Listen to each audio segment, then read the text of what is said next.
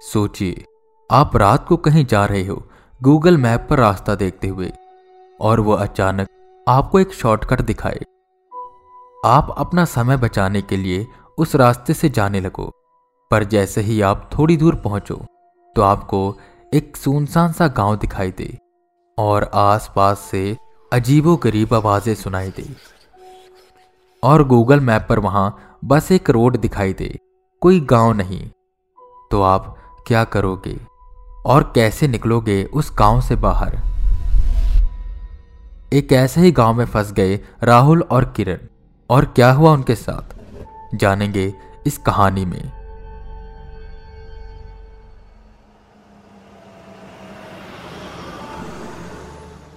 Music की आवाज़ slow करते हुए किरण ने विंडो थोड़ी ओपन करी। तो एक सर्द हवा का झोंका उसके सुलझे बालों को बिखेर चला गया।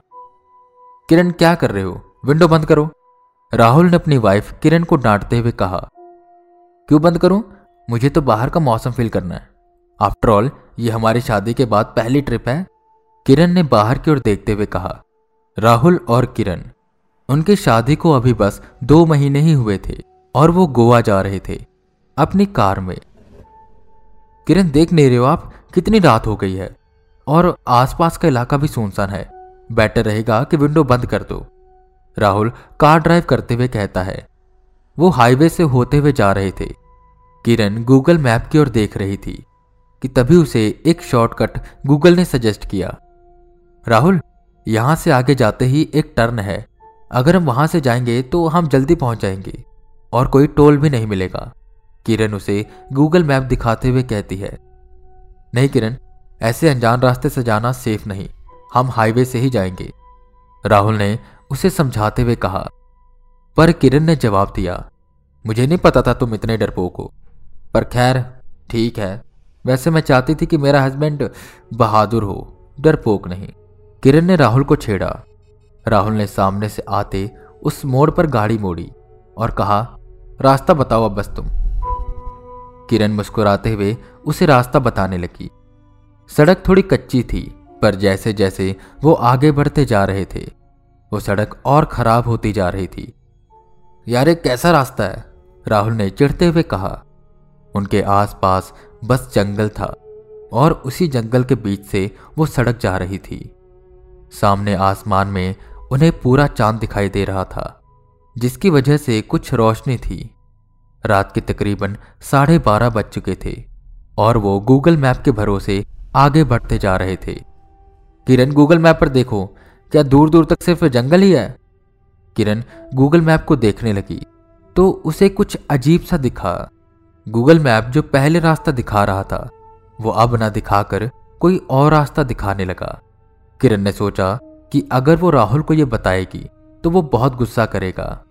हालाँकि ये रूट कुछ दूर जाके हाईवे से मिल जाता तो वो उसे सीधा चलने को कहती है और बताती है कि आगे जाकर हाईवे मिल जाएगा। चलो अच्छा है। राहुल ने चैन की सांस ली और ड्राइव करता रहा। ऐसे ही वो आगे बढ़ते जा रहे थे कि एक पुराना सा पुल रास्ते में आया। उन्होंने कार को स्लो किया। वो पुल एक सूखी नदी के ऊपर बना था और पुल के शुरुआती पॉइंट पर एक बोर्ड लगा था। पर वो बोर्ड पर क्या लिखा था वो समझ नहीं पा रहे थे, क्योंकि शायद वो लोकल लैंग्वेज में था। वो सीधा सीधा बढ़ते रहे। उस पुल को पार करते ही अब चीज़ें पहले के जैसे सामान्य न रही। उस सूखी नदी के पार जो जंगल था, वो अपने अंदर एक अजीब सी मनूसियत लिए हुए था। पेड़ों पर अजीब अजीब से निशान बने थे।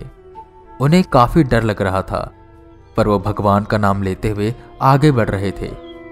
अब उन्हें अजीब अजीब आवाज़ें सुनाई देने लगी, जो शायद भेड़ियों की थी।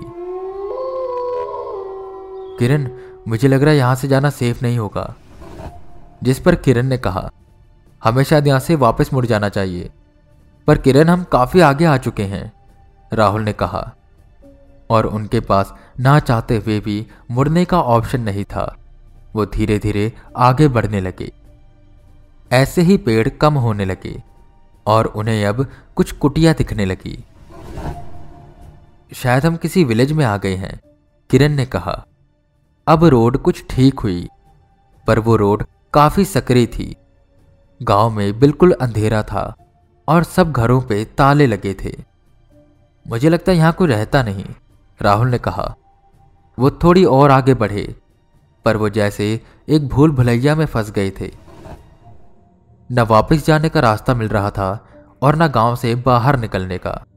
और हैरानी की बात यह थी कि गूगल मैप वहाँ एक सीधी रोड दिखा रहा था और आसपास जंगल। ये कैसे हो सकता है? यहाँ की गलियाँ और ये गाँव गूगल मैप पर शो क्यों नहीं हो रहा? फ्रस्ट्रेटेड होते हुए राहुल ने कहा, वो आगे आगे बढ़ते रहे। वो गाँव जैसे अंधेरे में डूबा हुआ था। बाकी की दुनिया से अलग, कुछ अजीब।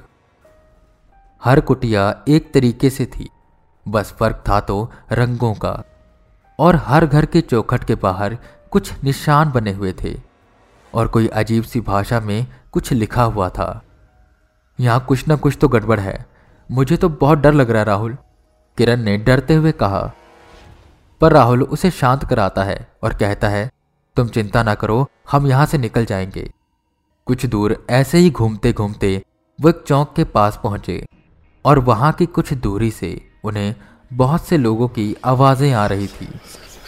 आवाज़ें ऐसी जैसे वो कुछ चैंट कर रहे हो। ये कैसी आवाज़ है? राहुल ने कहा, हालाँकि गाड़ी के शीशे बंद थे, पर फिर भी वो आवाज़ उन्हें साफ़ साफ़ सुनाई दे रही थी और कुछ हल्की हल्की रोशनी उन्हें दूर से दिख रही थी। शायद वहाँ कुछ लोग हैं। मैं जाता हूँ और पूछ कर आता हूँ। शायद यहाँ से जाने का रास्ता मिल जाए। राहुल ने कार बंद करते हुए कहा, जिस पर किरण गुस्से से कहती है, पागल हो गए हो आप? इतनी रात को चैंटिंग की आवाज़ें और ये रोशनी और सब एक जगह इकट्ठे क्यों है? मुझे बहुत अजीब लग रहा है, आप बाहर मत जाओ। पर राहुल उसे काफ़ी समझाता है और कहता है कि अगर कुछ हुआ तो मैं भागकर कार में आ जाऊँगा और हम यहाँ से निकल जाएँगे। किरण को ना चाहते हुए उसकी बात को मानना पड़ा। पर उसका जी काफ़ी घबरा रहा था। किरण कार में अब ड्राइविंग सीट पर बैठ गई कि अगर कुछ गड़बड़ हुई तो वो सीधा यहाँ से निकल जाएँगे। कुछ वक्त बीता कि अचानक से वो रोशनी तेज हो गई और चैंटिंग की आवाज़ रुक गई।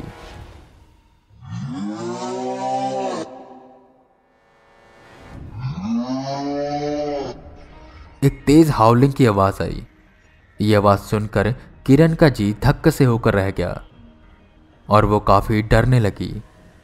अब पूरे गाँव में वो हावलिंग की आवाज़ गूंज रही थी और उसके साथ साथ अजीबो गरीब आवाज़ आ रही थी। राहुल को कहीं कुछ हो तो नहीं गया। वो डरी और जैसे ही बाहर निकलने वाली थी कि उसे राहुल की आवाज़ आई।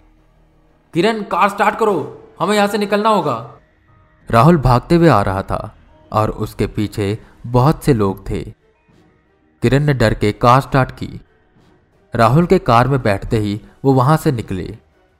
पर आखिर वो जाए तो जाए कहाँ? क्या हुआ राहुल? कौन है वो? किरण ने घबराते हुए कहा। कुछ मत पूछो, बस तुम कार चलाओ। हमें जैसे तैसे यहाँ से निकलना होगा और कार मत रोकना। वो काफ़ी डरा हुआ था। वो लोग उनका पीछा कर रहे थे कि तभी एक बहुत तेज हावलिंग की आवाज़ गूंजी। और जो निशान उन घरों की चौखट पर बने थे, वो चमकने लगे और वो ताले टूट कर नीचे गिर गए।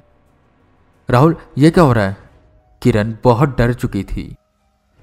तुम कुछ मत पूछो, बस कार चलाती रहो। वो सीधा सीधा कार चलाती रही, पर गाँव खत्म नहीं हो रहा था। और वो डरावनी आवाज़ें तेज होती जा रही थी। ऐसा लग रहा था जैसे सैकड़ों लोग उनके पीछे हैं और वह कुछ चैंट कर रहे हैं। राहुल ने वक्त देखा। तीन बजने में बस दो मिनट बचे थे। वो घरों के दरवाजे धीरे धीरे खुलने लगे और बहुत ही डरावनी आवाज़ उनके अंदर से आने लगी। हम नहीं बचेंगे राहुल, हम नहीं बचेंगे! किरण चिल्लाई। राहुल मन में हनुमान चालसा का पाठ करने लगा। और वो आगे बढ़ते रहे। कि तभी अचानक से कार सड़क से नीचे उतर चुकी थी। पर आसपास अब कुछ नहीं था। बस पेड़ ही पेड़ दिख रहे थे। राहुल ने वक्त देखा तो तीन बज चुके थे। किरण, लगता है बच गई। राहुल खुशी से फूला नहीं समा रहा था। आखिर ये सब हो क्या रहा है? मुझे तो कुछ समझ नहीं आ रहा। किरण घबराई हुई बोली। राहुल ने अपनी बिखरी साँसें बटोरी और कहा, तुम ना जानो तो ही ठीक है। नहीं, मुझे जानना है, मुझे बताओ। और वो और वो गाँव अचानक से गायब कहाँ हो गया? किरण ने सवाल करना शुरू किए, पर राहुल ने कहा, पहले यहाँ से निकलते हैं, फिर बताता हूँ। दो तीन घंटे ड्राइव करने के बाद वो हाईवे पर पहुँचे। उन्होंने कार साइड पर रोकी। पानी पिया और चैन की सांस ली। सुबह होने की थी और सूरज हल्का हल्का बाहर आ रहा था। रोशनी ज़मीन पर बिखर रही थी और वो काली रात खत्म हो गई थी। राहुल, अब बताओ, क्या हुआ था? किरण ने फिर से पूछा, किरण, शायद तुम मेरी बातों पर यकीन न करो, पर जो भी मैंने देखा, वो सच था। वो वो कुछ ऐसा था जो मैं सपने में भी सोच नहीं सकता मैं क्या कोई भी नहीं सोच सकता। जैसे ही मैं कार से उतरा, मुझे बड़ा अजीब सा महसूस होने लगा। बिल्कुल भारी। फिर मैं उस रोशनी की ओर गया।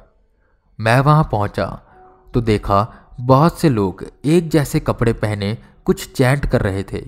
एक बड़े से पेड़ के सामने, और वो पेड़ सच में बहुत बड़ा था। उससे थोड़ी दूर एक कुआँ था, शायद सूखा पड़ा था। मैं थोड़ी दूर से खड़ा होकर ये सब देखने लगा कि आखिर ये सब कर क्या रहे हैं, कि तभी एक अजीब सी कंपन का मुझे एहसास हुआ। उस कुएँ के आसपास की ज़मीन हिलने लगी, जैसे उसमें से कुछ बाहर आ रहा था। मेरा दिल बहुत तेज़ी से धड़कने लगा। उस कुएँ से कुछ निकला। कुछ इंसान जैसा और कुछ जीव, पर पूरा जीव भी नहीं। खड़ा वो इंसानों जैसे था, पर दिख किसी जानवर जैसा रहा था। जैसे जैसे इंसान और जानवर को मिलाकर एक रूप बनाया हो। एक ऐसा रूप जिसे हम शैतान कह सकते हैं। वो बाहर आया और पेड़ के नीचे जो डब्बे रखे थे, उनमें से निकाल कर कुछ खाने लगा। वो इंसानी अंग थे।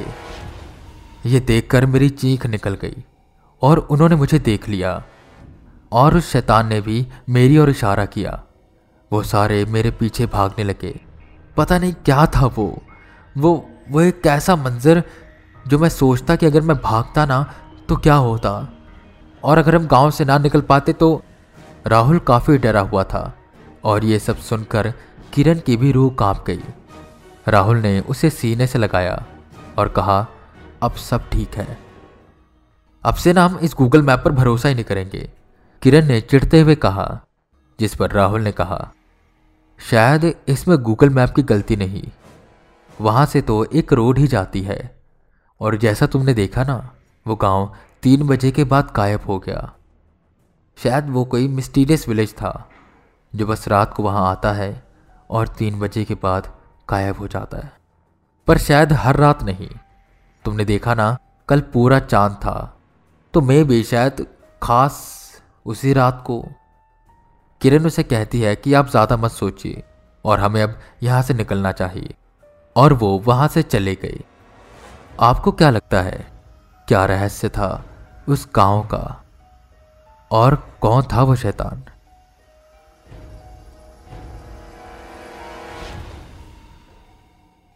आई होप आपको स्टोरी पसंद आई होगी। और अगर आपको स्टोरी पसंद आई है तो प्लीज़ इसे शेयर करें। हमें फॉलो करें और हॉरर टेप को रेटिंग ज़रूर दें। मैं वीके रावत फिर मिलूँगा आपको एक नई कहानी के साथ। तब तक के लिए बने रहें हमारे साथ और सुनते रहें हॉरर टेप